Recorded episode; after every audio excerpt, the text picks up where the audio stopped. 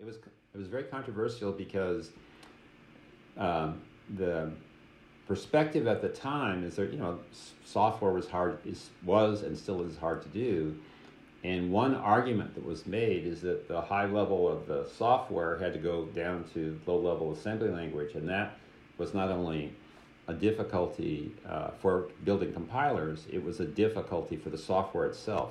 And the claim was that's led to difficulties in software designs and led to these disasters where projects took forever. So that it was, they thought of a higher level, a better architecture would make software projects go faster. That was the prevailing wisdom. And they called that high-level language computer architecture, that rather than aiming for assembly language, you'd aim for these high-level languages, and then it would have all these benefits. So that was the prevailing school of thought of designing computers. And so this is very contrarian to that. This is saying, well, that has nothing to do, the actual language that the machines execute has nothing to do with that. It's really what the issue is, you know, because compilers work, and what matters is the cost and performance and the speed that you execute, because, you know, kind of speed is a characteristic. Faster makes it easier to build software as well. So it was contrary to the prevailing wisdom, and so that led to the, you know, there'd be debates at conferences with people to argue these points. Actually, I'm curious to ask you that point, because I think you are one of professor maybe in academia, you have impact outside, in real world application, and many people talk about that. For you, why didn't you have this kind of take the opportunity to go and establish your company? I read that you resist. Why didn't I do a startup?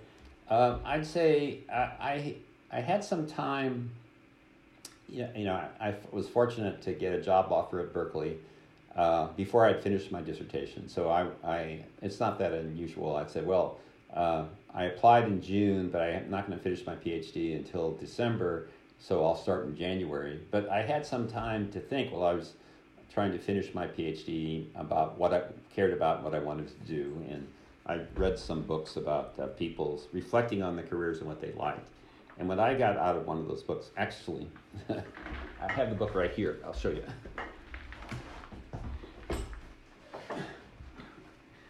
It's here. And the book is called Working Here, and it's obviously a book that must be almost 50 years old, because I read it when I finished my dissertation. And what I got out of that book was that people who worked with people felt really good about their careers when they look back. I am now at the position where I look back at my career. And so this included, educators or ministers or people who worked with people that felt really good about it. And the people who did technological things, even more they cared about not so much the technological things as the people they worked with. Right. And now for the people who built things that lasted a long time, like if you worked in the Golden Gate Bridge or the Empire State Building, think physical structures that last all the time, you could look back and feel good about it.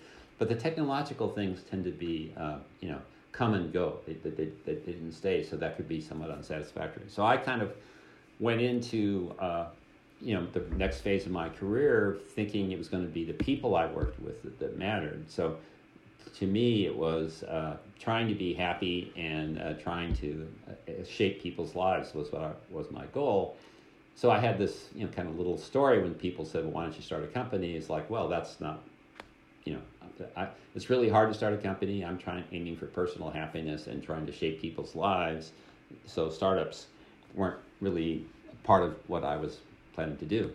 Now, I think as I look back, it would have been okay. I could have taken a 2-year leave of absence and done a startup company. That would have been fine as part of a career. I didn't need to be so strict about my vision. I'm a professor. I'm not gonna. I have to be a professor. It would have been fine if I'd taken a couple of years off and tried a startup. Now most startups don't make it. 90% of the startups don't make it. So just because I tried doesn't mean I'd be successful. But I think it would have been okay. But I'm very happy how my career turned out and the choices. And it was one of the things that I like telling stories. That kind of, I don't know, maybe 15 years ago or so, or 20 years ago, is a person who I greatly respected. He'd been the dean of the college, was retiring. And he told me, you know, Dave, as I reflect back on things, the things that really matter in my career is the people I worked with, not the things. And I thought, I knew that. I got that from this book, right? I knew that going in, right? So he confirmed the same thing. And of course, now that I am, you know, let's see, I got my PhD in 1976, so I guess it's 45 years later. 45 years later, yep, it's the people you work with that are the things that are really the most important.